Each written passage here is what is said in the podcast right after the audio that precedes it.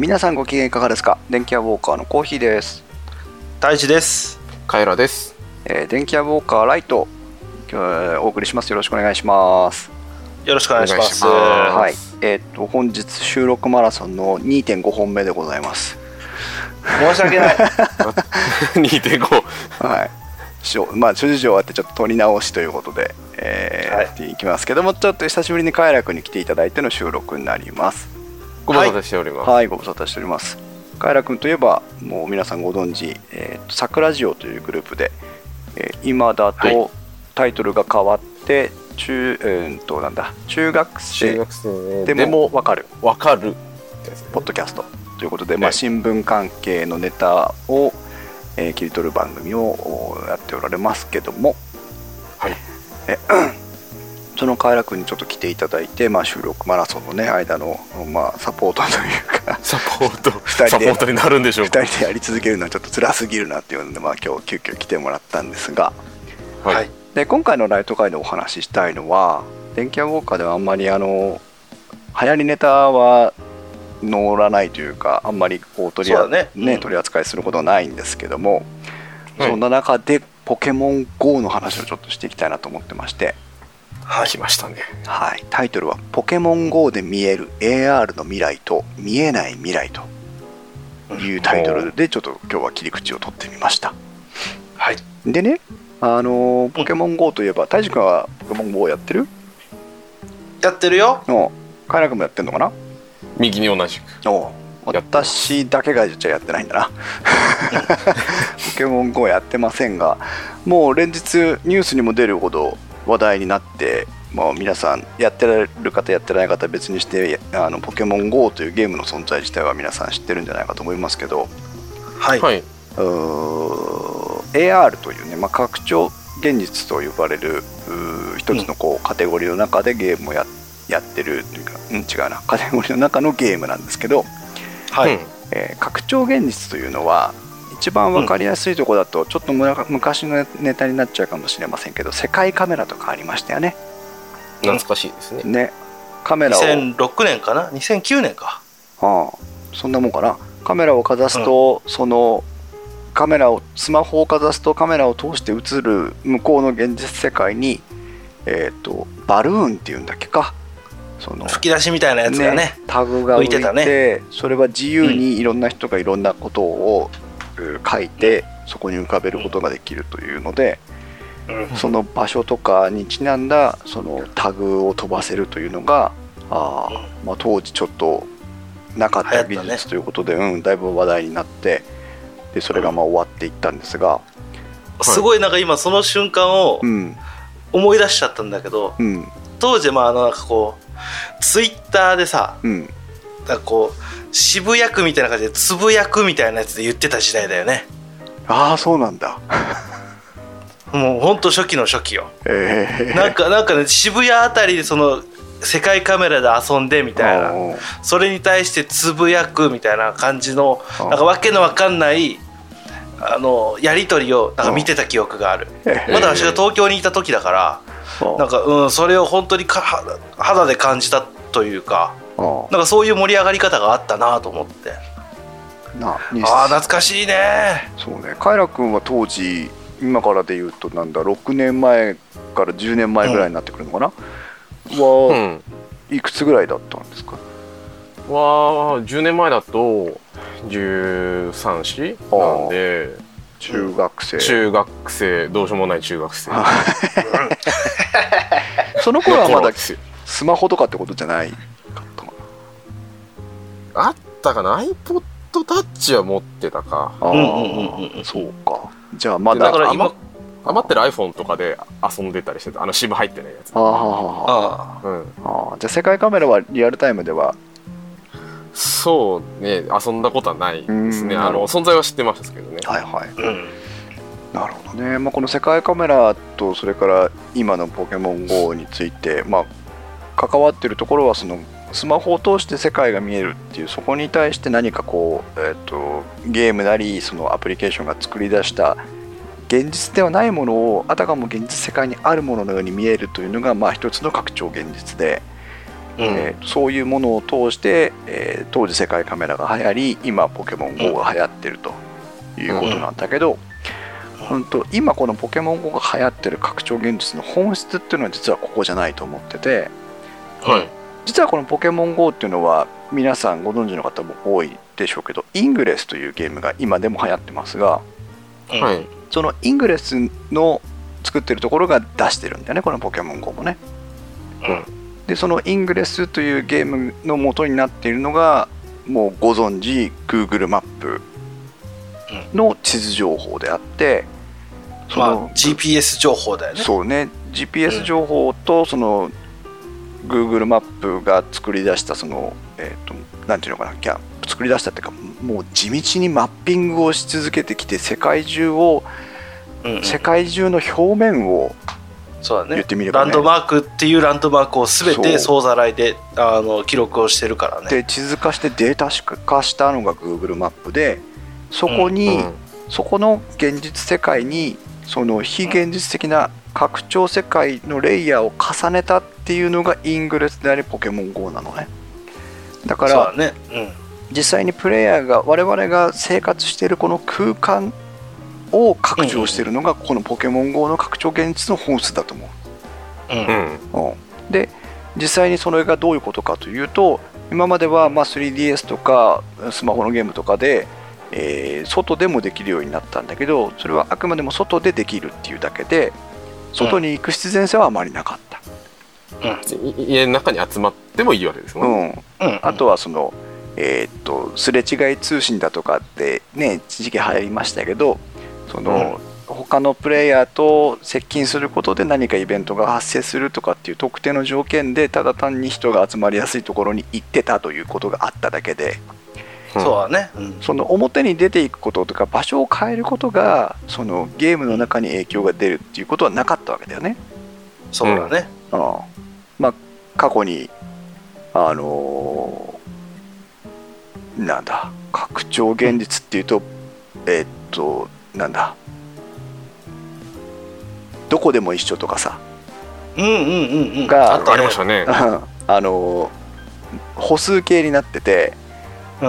んうん、歩いて一緒にやってってお世話をするとどうのだかなんとかっていうこの現実につきまとう形で何かっていうのはあったかもしれないんだけど、うん、万歩計であったね確かね。ただそれが、ゲームの本質ではなかったわけだよね。そうポケットピカチュウなんかもねそのノリですからね。ポケットピカチュウって何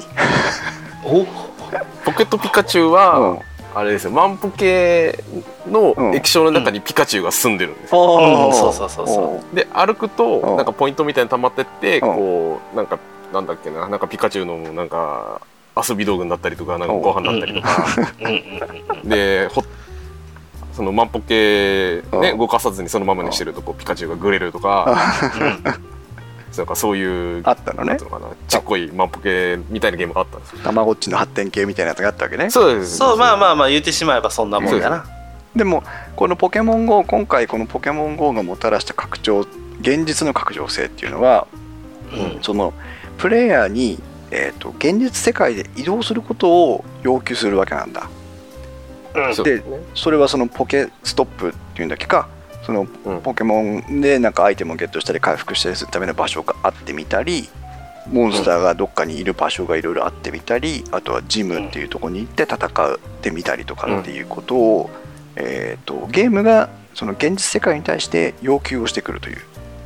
うん、そうですね、行けってね、うん、で実際なんだっけ車とか電車とかで移動しててもダメなんだよね。そうだね、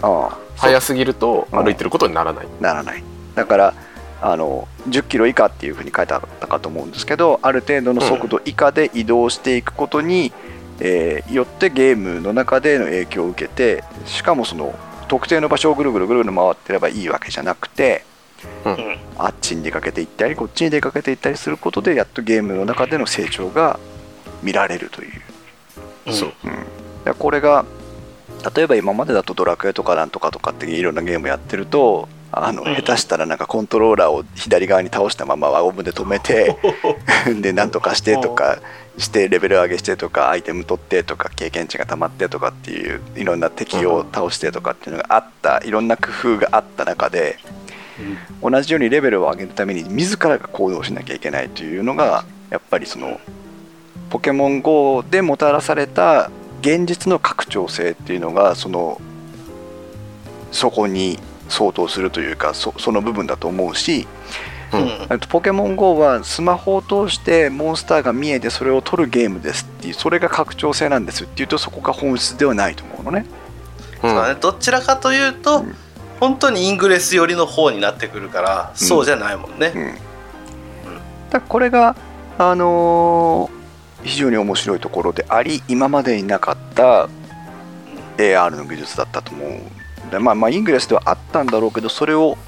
こうより分かりやすい形でもたらしてくれたっていうのがこのポケモン GO で、そうだね、もっとキャッチーなキャラクター化されたものでできるから、うん、まあユーザーの幅がぐっと広がったよね。そう、うん、で、まあ、あえてこの段階でちょこっと言っておくけど、うん、もうポケ GO 飽きましたみたいな人がいろいろこう話題に乗ってくるじゃない。あ、ここにいますよ、ここに。で、テレビとかでもそうだし、そのブログとかツイッターでもすぐみんな飽きるしとかって言うんだけど、うん、実はね、そのゲームの総量を考えてもらうとよくわかると思うんだけど、普通のゲームっていうのは、例えば数字は全く仮定のものなんだけど、普通のゲームっていうのは例えば、1000本ってことはないな、うんうんうん、100万本売れて、うんうん、で30万本ぐらいが長くこう3年も4年も5年もこう愛好し続ける人たちがいるみたいな感じで、販売量とその実際長く楽しむユーザーの数っていうのは違うと思うのね、うん、でそれが別にプレステ4のゲームとかじゃなくてもソーシャルゲームとかでも同じで、いきなりドーンとこう最初は盛り上がってユーザー層が増えるんだけど、だんだんこのユーザー、楽しむユーザーというのは減っていきながら、ずっとこう長い時間かかってゲーム終了まで続いていくわけなんだけど、ポケモン GO についてはそのドーンっていうスタートダッシュの量が今までにないぐらい半端じゃない量売れてるわけだ。売れてるってかかってるわけじゃないけど、ダウンロードされてるわけだよね。そうだね、配布されてるよね。そうだから今までゲームなんか全くしなかった人たちが入手してるわけよ、うんうんうん、でその人たちが飽きんの当然なのね。そう、早いよねそれはね。あっという間に話題があるからやってみたけどやめましたっていう人がものすごいたくさんの量がいて、うん、あの人もやめてる、この人もやめてるってなるから、なんかみんな飽きてるんじゃないかっていう風な誤解をすると思うんだけど、うん、じゃあその人たちがざっくりいなくなったとして、どれぐらいじゃあ実際にゲームをする人がダウンロードしたんですかっていうのを見た時にも、うん、お化けゲームって言われるぐらいものすごい量ダウンロードされてると思うし、うん、これからのアップデートでね、いろんな機能を追加するとか、そうだね、うん、あとはこれをどうやって収益化していくかって、これ実際今ゲームは無料で遊べるわけなので、うん、で課金すると何かこうアイテムもらえたりするわけなんだけど、うん、お金の稼ぎ方っていうのはおそらく課金に頼ったものじゃなくて、うん、今度は実際の現実世界の中でのイベントを行うことで、いろんなことをこう収益化していくっていう取り組みがあってしかるべきだと思ってて、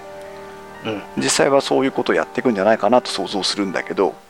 うん、でそういう中でこう、コアなユーザー層がギューッと残って何年も楽しんでいくし、そのコアなユーザー層っていうのはおそらく他のゲームでは比較にならないほどの量があるはずなんだ。そうだね、もう巻いてる量が違うからね、うん、でそのポケモンっていう、今快楽がポケモン世代ですって言ったけど、非常に長い間愛好されてるこのコンテンツ、映画とかアニメにも出てて、ゲームもやってる。で今時はポケモンがゲームだったって知らない人もいっぱいいるんだよね。そうですね、まあ、中にはね、漫画のやつでしょみたいな、ね、感じで言う人もいるからね。言う人もいるから、だからそれほどユーザーが広いのと、あとカイラ君みたいにポケモン世代の人たちがどんどん社会人になっているから、うん、その購買力が非常にあるところ、お母さんに買ってもらう人から自分で買う人までが全部入ってるっていうのがポケモンのそのマーケットの厚さで。うん、その人たちに対してどう訴求して、どう楽しんでもらって、どうお金を落としてもらうかっていうのがもう含めてものすごくこう可能性を秘めたコンテンツなんだと思うんだよね、うん、収益性みたいなところも含めてそう、うん、でここまでがそのポケモン GO のが現実の拡張性、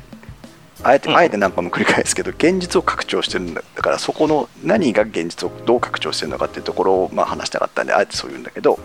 これまではそのポケモン側の問題で、今度はだって現実が拡張されたんだから現実の方もそこに追いついていかなきゃいけないわけでしょ。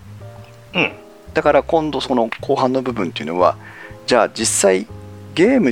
に関わってない人たちがどうやってその拡張された世界に追いついていったらいいのかっていうところなんだけど、日本だともう皆さん嫌々になってると思いますけど、危険なこと知らないこと、自分と違うことはもう全て規制しようっていうのが日本人の社会じゃないですか。そうだね。まあ、ドローンしかり、ちょっと前だとセグウェイとかね。セグウェイあったね、あったね。新しいものは歩きスマホもそうですけど、あと最近にしたらだって自転車に乗っててイヤホンして走ってんのも規制しようっていう話なわけですから、まあそれは危ないからね。危ないから。だけどその危ないこと、知らないこと、自分と違うことっていうのはもう危ないから、知らないから、自分と違うからっていうことだけでパッサリ切ろうとするわけなんだよね。ああ、まあね、本来だったらそれで事故ったら、自分の責任だよの一言でだったもんね。そうで、そうする、それはね、間違ってはいないと思うんだけど、規制をすることでどうなるかっていうと、未然に防げるいろんなそのリスク、危険性というのはあるんだけど、これからじゃあ、経済が回っていくとか、技術が育っていくとか、新しいエンターテインメントを生んでいくとかっていったこれからの発展の方に対してはものすごくブレーキをかけちゃうわけだよね。そうだね、まあ、抑止になりますよね、悪い意味で ね。だからここの危険性をすごく本当は考えなきゃいけなくて、だからポケモン GO は危ないですよってニュース報道を今盛んにしてるわけだよ。だけどこれは物の本質をものすごくぼやかしてしまってて、ポケモン GO が危ないんじゃない、危ないのは歩きスマホをしてみたり、運転中にスマホをしてみたり、自転車に乗りながらスマホをしてみたり、高速道路に入ってみたりとか、あと入っちゃいけないところに入っていったりする人たちが危なくて、地雷原に入っていたりする人もいるからね。海外ではね。規制しなきゃいけないのはこっちなのよ。ね、歩きスマホが危ない、しかも同行して危ない、だから歩きスマホに対しては何かしら安全対策を取らなきゃいけないですよね。自転車に乗ったもう私が車乗って私の街を走ってても、高校生がすごい器用に自転車で携帯しながら自転車乗ってんのね、めちゃくちゃ危ないのよ、だけどそれは携帯が危ないわけでも自転車が危ないわけでもなくて、携帯をしながら自転車に乗るのが危ないわけでしょ。そうだよ、お酒飲んだ後に車運転するのと一緒だよ。そうだから物事の本質はそのポケモン GO が危ないんじゃなくて、ポケモン GO をやってる人たちがやってる何かの行為が危ない、そこを規制していかないと大きく間違えますよねっていうところが非常に気になってて、ほとんどのニュース報道がそこです、そうですね。ポケモン GO がそういうことを、まあ、助長してるっていうのは確かにこう事実なのかもしれないけど、まあ、とはいえそこでポケモン GO を攻撃するのは生産的じゃないし、じゃあそういうことをやってる人に釘を刺すべきなんじゃないかってことですよね。だからね、歩きスマホそのものであったりってことですよね。そうなのよ。だからドローンについても今日本ではものすごくドローン規制が厳しくなってるらしいんだよね、私持ってないからなんとも言えないんだけど、だけど本当はもっとドローンを活用することでいろんなそのいいこともこれからね、今のドローンじゃなくてこれからのドローンでいいことって出てきたりするわけじゃない、でもっと考えなきゃいけないのは、今ドローンといえば中国がものすごくいいものを作ってて、伸びてるわね、世界企業がドローンの世界企業があって世界シェアの何割というのを取ってるんだけど、昔のソニーがパナソニックが三菱がなんとかがあってホンダがどうしたこうしたって言ってる我々日本人は、だって中国でね世界企業が生まれてる中でさ、我々はもっと世界企業を送り出して昔のその華やかなりしこの日本に戻りたいと言っておいて、そういうことをでもこれはダメ、でもこれは嫌だって言ってるわけだよ、ねえ。ロボット技術だとか自動運転だとかっていう新しい技術、これから世界で花が咲いていく技術に対してもっと取り組んでいくっていう気持ちがあるんだったら、問題の本質をもっとクリアにして規制するところと規制しないところをしっかり分けなきゃいけないと思う、うんうん、やりたいんであればそれなりの、リスク、まあね、向こう側の論理で言えばリスクは負うべきでしょっていうことですよね、うんうんうん、ただまあ翻ってね、今実際にポケモン GO が原因で危険もいっぱい起きてて、うん、それが示しているところは、やってる本人が危険なこととその人に巻き込まれて危険なことを受けてしまう人がいるっていうこともまた事実で、まあまあね、今だって交通弱者とかっていう考え方がいまだになくならない日本だから、車でポケモン GO をやってる人を引いてしまえば運転者が罪を問われるわけだから、そうですね。ね、でもそれは確実にポケモン GO をやってるやつがダメなわけで、うん、どちらかといえば、引かれた方が罪を負うべきなんだよね。そうね、そんなところで歩きスマホやってたのが悪いんだからね。そうだからそういう、うん、引かれるようなことをしたってことですよね。そうだ、そこのちょっとその問題っていうのはあるから、その別な問題として巻き込まれてしまう人の、関係ない人のリスクはどう減らしていけばいいのかっていうこともあるし、うん、いろいろあるんですが、これから日本を経済発展していきたい、技術でまた返り咲きたいと思うんであれば、要は分かりやすい看板でひとまとめにして規制みたいなことをやめなきゃいけないと思うんだね。それは絶対にやっちゃダメなことだと思う、うん、それでね、じゃあ実際海外に目を向けた時に、うん、このポケモン GO 海外でも当然流行ってるんですが、はい、外国人はどう対応してるのかなってところをさ、ちょこちょここう目にするわけですよ、うん、でちょっと世界の例としてドイツの事例とアメリカの事例、ちょっと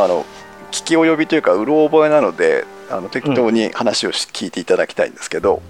うん、ドイツでなんかすごく観光的に有名なところ、橋があるとこだっつったかな、で、うん、とんでもない量のその人が集まっちゃうっていうことがあって、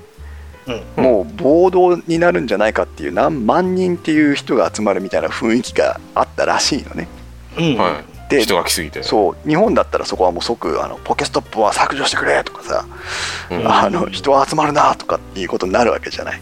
うん、このドイツのこの観光地というか、そこのあるとある地方は村が取った対策は何だったかっていうと、うん、ゴミ箱いっぱい置いたんだ、まず、うん、ゴミが出るから、うん、でそういうその集まってくる人に対してのインフラを整えたっていう、街が汚くなるんだったらゴミ箱いっぱい置いて、ゴミはやっぱゴミ箱に捨ててねって言おうよといった対策をしたというのと、それぐらいはやれよとね、そう、うん、あとこれがね、もう膝を打ったんだけど、うん、ポケモントレーナーって、そのプレイヤーさんってレベルが上がっていくでしょ、ああそうですね、上がりますね。レベルが上がれば上がるほど、近隣の商店とか飲食店でサービスが受けられるようにしたんだって。お、いいじゃんいいじゃん。だから強くなればなるほど、じゃあここで食事をしてくれたら飲み物はサービスしますよとか、うんうん、ここでハンバーガー買ってくれたらこれはプレゼントしますよとかさ、うん、そういう付帯サービスを始めたと。いいね。そうするとポケモン GO をやってる人が集まってきて、ゴミはゴミに捨てるし、しかもトレーナーのレベルが高くなれば街で恩恵を受けられるってなれば、うん、経済も潤うし、集まってくるトレーナーとしても嬉しいわけじゃん、うんうん、だったらちょっとゴミそれにポイ捨てしないでゴミ箱に捨てようかなとか、好循環も生まれるでしょ、うん、ああだこういうみんなが得しますね、うん、こういう取り組みをするっていうのは非常に面白くて、そのさっき言った現実世界が拡張してしまったら、じゃあその拡張してしまった現実にどう追いつこうかっていういい例の一つだと思う、うんうん、でもう一つの事例を言うと、アメリカのこれ多分おそらく YouTube だと思うんですけど、はい、Facebook で流れてたやつ見てたらだいぶがたいのいいサトシのコスプレをした人がだいぶ大きいポケモンボールを小脇に抱えて、うん、で公園みたいなとこなんだけど、もうみんなあちこちでポケモンしてるわけですよ、はいはい、でそこをうろうろして、そのポケモンしてる人たちにちょっかいかけるのね、うん、で黒人のお兄さんだったりとかお姉ちゃんだったりとかにこう、座ってるお姉ちゃんに肩組んでさ、どうだいポケモンみたいなことを何かしら話しかけたりとかして、とにかくちょっかい出してんの、うんうん、である時そのお兄さんが大きいポケモンボールをそのプレイヤーにとりあえず渡すわけですよ、ポイッと、うん、これちょっと持ってくれよみたいなノリで、うん、そうするとすごい安っぽいなんかパーカーのポケモンのコスプレみたいな人たちがわわわって走って出てきて、うん、であいつをゲットするんだみたいな話になってでリアルドッジボールが展開され始めるんだよ、うん、でそうするともうそれはただのアトラクションね、あれだけどエンターテインメントというかね、エンターテインメントだけど、うん、これはぜひねなんていうのかな、リアル現実世界で遊んでる、仮想世界で遊んでるトレーナーたちも、うん、拡張現実の中で遊んでるわけだから実際の現実の親和性が高いわけでね、うん、だから自分がポイポイポイポイこの指だけでポケモンのボールを投げてるやつを実際にちょっととりあえずスマホを置いてあいつにぶつけてみろと、うん、いうのはものすごくそこの敷居は低くて、で結果的に何かって言ったらみんなその周りにいたポケモントレーナーたちがワイのワイのとこドッジボールを始めるわけですよ、ポケモンボールで、うん、というね、その遊び方もあるよねという、うん、なるほどね。で今日本に翻ると残念ながら、うん、例えば、広島の平和公園とかではポケストップを削除してくれと、うん、あるいはお寺さんとか神社とか裁判所とかあとは高速道路ね、うん、こういったところではポケストップを削除してくれという申請を行っています。でそれ自体は各所の取り組みがあるのでそこについていいだの悪いだってないんだけど、そんな中で鳥取がね一つの取り組みを見せてるわけですよ。嫌な予感がする砂丘をポケモンの聖地にしようということで現地人自らが乗り出してって砂丘にゴム長で入っていってポケモンの写真を撮ってた、いろいろアピールしてましたけど、うん、そういう積極的な取り組みでお客さんを招こうということをしてるところもあると、うんうん、ただ残念なのはうん、県知事がねそんな長靴履いて砂丘に出てった写真を我々見せられてもね冷めるばかりなんですよねそうだねそうだね一人きりでね張り切ってる感がね、そうで、うん、ここでさっきのドイツとアメリカの例を思い出してほしいのね、うん、現実拡張現実の中で遊んでるトレーナーたちっていうのは、うん、ポケモン GO の世界に浸りたいわけですよ、うん、そうだね。浸りたいか浸りたくないかは別にしてポケモンの拡張現実の世界の中でゲームをプレイしてるわけだから、うん、ポケモンの世界の中に入っていくことに対する抵抗感はないはずだ、うんうん、だからこそすごい雨の音ですね。ちょっとね雷の音がねかなり入るんだけども、うん、まあいいです、このままいきます。はい、そのままいきましょう。はい、だ鳥取砂丘がやらなきゃいけないのは、はい、もっとポケモントレーナーが現地に行ってポケモンの気分が盛り上がるような演出をしてくれるとトレーナーはもう自然と集まってくるはずなんだよね、うん、だからそこで県知事がポケモン来てくださいなんて写真撮ってる場合じゃなくて、あそこのせっかく砂丘があんなにあるんだから、うん、さっきのドッジボールのノリでもうビーチバレーみたいにしちゃってポケモンボールいっぱい置いといて、うん、でそこでこう集まってきたトレーナーが遊んでくれるようにしておいてですよ、うん、でそこに安っぽいポケモンのコスプレをした県知事がいるみたいなさそりゃねモンスターボールねぶち投げるよねぶち投げるよ県知事。お前がちょっと待って、あそこのなんか黄色く動乱で染めてる人ってあれ県知事じゃねみたいなさガンガン行くと思うよみんな税金下げろそうそうそうさまざまなポケモンじゃないものもぶつかってくるかもしれないんだけど、なんかね、鳥取県の、うん、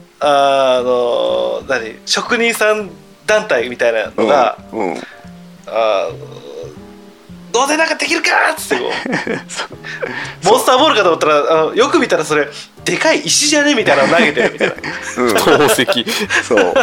でまあ冗談だけどそういうのがあってみたり、あとさっき言った今鶴舞公園でしたっけか、が上から見るとポケモンボールの形に見えるからっていうのでむやみに人が集まってるっていうのがありましたけど、例えばじゃあそのポケモン、はい、あ、さらにそこがモンスターボールの形に見えるんだ。なんか上から見るとね、モンスターボールの形に非常にそっくりな噴水があるんだって。ああ、なるほどね、うん、はいはいはい、でそこに人が集まってみたりするから、だからポケモントレーナーとして鳥取砂丘に遊びに行った時になんかそのポケモン世界をちょっと体験できるようなちょっとしたなんかオブジェがあるとか、写真が撮れる何かがあるとか、オーキッド博士なのかなこれみたいなおっさんが立ってるとか、うん、なんかそういう演出、うん、プラスワン、うん、そうで、あとはそのドイツの取り組みのように、じゃあ、鳥取砂丘にポケモントレーナーとして来たらポケモントレーナーのレベルに合わせてポイントを、ね、スタンプラリーでポイントアップ上げますよとかさ、で何か所か鳥取の名所回ってくれるとこれプレゼントとか、うん、そうだね、そのもうポケモンのグッズをね、うん、こうプレゼントしてもいいと思うしね。であとはその鳥取の中でこういうポケモンがいたよっていう目撃情報を県のホームページで集積するとかね、うん、ああいいじゃん、うん、でそれ県のツイッターでもいいしね、それはそうそう、なんかここでこういうツイッターのポケモンが取れたって情報が出ましたよとかさ、うん、そしたらもう鳥取のツイッターアカウントがもうバズるわけですよ、うん、だそうやって言葉を選ばずに言えば、ポケモントレーナーに迎合する、うん、もうどうぞポケモントレーナーさん来てくださいって私たちはここまでしますっていうことを、例えば県とか地域とか商店街とか飲食店とか商店とかが、うん、そのポケモントレーナーにのその考え方に立ってポケモントレーナーに降りていくっていうことができれば、うんうんうん、ものすごくその現実と拡張世界がそこでまた融合していくと思うんだよね。そうだね、うん、だからそこに現実が寄っていこうっていうフェーズになりつつあるってことですね。そう、拡張された現実が存在してて、今までは現実にその何かを付加する形で拡張現実のが近づいてきてたように見えたんだけど、実際はもうその現実が今カイラ君が言ってくれたまさにその通りで、現実側がその拡張現実にすり寄っていくことで新しい何かが生まれるんじゃないかっていう思いがあるわけです。なるほど、うん、だからそのポケモン GO が見せてくれた AR の未来っていうのはそのカメラが通してスマホを通して見える未来というだけではなくて、実際に自分がそこに足を運ぶことによって触れられる新しい拡張現実世界があって、うん、で今見えてきてないそのAR の未来というのはやっぱりその現実側が拡張現実にどれだけ歩み寄れるかというところで新しい光が見えてくるんじゃないかなと、うん、はい、思ったわけでございます、はい、ポケGOやってないけどやってない人が一番熱く語るという、うん、どうかな。でも今の、ポケストップとかを削除してほしいという要求に対してカイラ君どう思う、うん、例えば、分かりやすい例でいうと高速道路とかサービスエリアが今盛んに困るということで削除要請をかけてるんだけど、うんうん、これどう思うよ。どうなんだろうな。でもあれですよね、かけられたことに対して、うん、リジェクトというか拒否はできないと思うんですよね、その、うん、ポケモン GO 側としては、うんうん、でそこでね仮にリジェクトした場合に何か起きちゃったらそれは、ね、ポケモン側のせいになるし、うんうんうん、っていうところもあるんだけれども、ただその申請する側のなんていうのかな気持ちとして、うん、やっぱりそのなんか高速道路とかだったらかなりその具体的な危険性が高いから何とも言えないですけど、うんうん、例えばね、その広めの公園でなんかもうゴミとかも収集つかないから潰してくれみたいなね、話って多分あると思うんですけど、うんうん、でもそこでねなくしちゃうのは簡単だけど、まあ、もちろんその、ね、ゴミ問題をどうにかしなきゃいけないっていうところが大変だからどうにかしてほしいっていうふうに言ってる人いるんだけれども、うん、なんかそこでこうやっぱりねこうプラスワンというか、じゃあ今度はじゃあ現実側から歩み寄ってっていうさっきの話ですよね、うん、っていうなんていうのかなガッツが欲しいですよね僕は、ね、自分の家がスポットになったら困るからそれはねやめてくださいって言いたくなるけど、でもそれはね例えばお店だったりだとか観光地だとしたらそれチャンスなわけじゃないですか、うん、そうそうそう、うん、なんかね、なんか今日騒がしいなと思って窓開けたらすげえ人がいたなって言ってうわスポットになってんじゃんってなってたら困るんですけど、多分ならないと思うんで、うん、でも今のカエラ君のガッツっていうのが非常にいい言葉で、うん、やっぱりその今非常に経済が低迷する中でせっかくのチャンスがあるんだからそこ乗っていこうよ、掴んでいこうよっていうところはね、今までの折り込み広告入れてとか地域のコミュニティの雑誌に情報載せてとかっていうことじゃない何かが目の前に来てるわけだから、うんうん、なんかなんだっけルアーっていうんだっけか、あポケモンがね、うん、集まりやすくなるアイテムが、うん、なんかあれ課金アイテムなんだよね。そうです、うん、今そのルアーを課金してでもそのお店の近くに置くことでポケモントレーナーが集まってきていいねっていう取り組みもねやってる、個人レベルでやってるところがあるらしいんだよね、うん、でわざとルアーを仕掛けてポケモントレーナーが集まってきたところに対して、まあ、そこだと多分飲食店なんだと思うんだけど、うん、何か消費をしてもらおうと。トレーナーを釣るの？トレーナーを釣るのポケモンじゃなくてねポケモンを釣ることでトレーナーを釣るんだよね。あ、なるほど。エビでタイをってやつだよね。エビタイだ。エビタイだから例えば公園とかで人が集まっちゃって困ってるっていうんだったら、なんでそこに出店を出してお祭りをやらないんだって俺は言いたい、うん、そうだね、チャンスじゃんっていう。もう敵屋の人たちいっぱい呼んで、あと地域の商品とか並べて、で産直の人にも来てもらって、うん、で今日なんだっけって言うんだけど、もう出店出しますって。ただし、じゃあ近隣の方から文句が出るわけだから、もう、8時には終わりにして。8時に終わりにしたら8時で終わるよってアナウンスをしっかりみんなでして、でトレーナーさんにもこういう理由でトレーナーのために我々は出店を提供してますから、ゴミはゴミ捨てる場所に捨てて8時になったら解散しましょうねという協力を求める、うんうん、それなら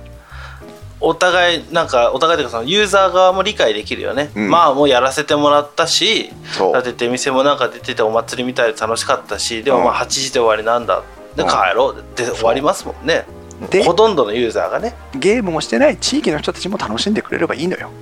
うんうん、シェアできればね。シェアできればいい。あいつらだけ楽しそうだから腹が立つわけでしょ、うん、ああそうだね、うん、疎外感がね、そうあるから、うん、そうです。だからね、このポケモン GO っていうのはその、うん、単純に拡張現実を利用したゲームということだけじゃなくて、うん、今これから抱えている日本の規制文化というものに対しての問題提起であり、これから見えてくる拡張現実を使った我々の世代が思いもよらない新しい技術に対してどう現実が歩み寄っていろんなチャンスを掴んでいくのかっていうことでもあるのかなと、うん、そうだね、うん、思いました。はい、ポケゴーね、多分俺やらないと思うけどやってみたらいいんじゃないですか。ちょこっとやったらいいんじゃないですか。時間がない面白いポケゴー、ね、単純にゲームの話をしようよ。ポケゴー面白い。ゲームシステムとしてはなんかちょっと物足りないです。だからやっぱりポケモンの交換だとかユーザー同士でなんか戦える仕組みはやっぱりそこは欲しいですね。あ、今はねその、うん、ジムに行って戦うしかないのよ、知らない人と。ジムっていうのはその1対1の戦い、防衛戦みたいなやつなんだよね。そうだよ、その誰かがジムを占拠しててその人との戦いなんでしょ。そうそう、防衛マッチで、だから、チャレンジャーとジムのその人がいて、勝ったらそこのジムのポジションを自分のものにできるっていうシステム。でもあれですよね、相手があれですもんね、人間が動かしてる状態じゃないですもんね、ジム戦って。うん、あ、自動でその自分が育てたポケモンを置いといて自動で戦うんだ。そうそうそうそう。あ、そうか。あ、そういうことか。お互いに人対人で対決できるんだ、うん、そのポケモンを操ってができない。できない人じゃなくて、それがやりたいってことなんだよね。そうそうそうそう。昔のポケモンではそれを、DS とかのポケモンではそれやってたわけだ。そうだよ、技を選んでね。あ、そういうことか。うん。で、あとそのジム戦だと強いやつが必然的に残るじゃないですか。残るシステムなのよ。そう、淘汰されるんで。でそうするとなんかもう異様に強いやつしかこうジムにいないみたいな状況になるんですよ。あそうするとなんかだから同じぐらいのそう強さのやつと遊びたいのにいないみたいな。あそうだからそれはわしは思うんだけどポケモンのそのジムにジムレベルをつけてほしいのよちゃんと。いいねいいね。だからジムレベルが例えばその人がすごく集まるところでものすごくジムレベルが高いところは、うんまあ、確かに高いユーザーが選挙してても分かるんだけど、うん、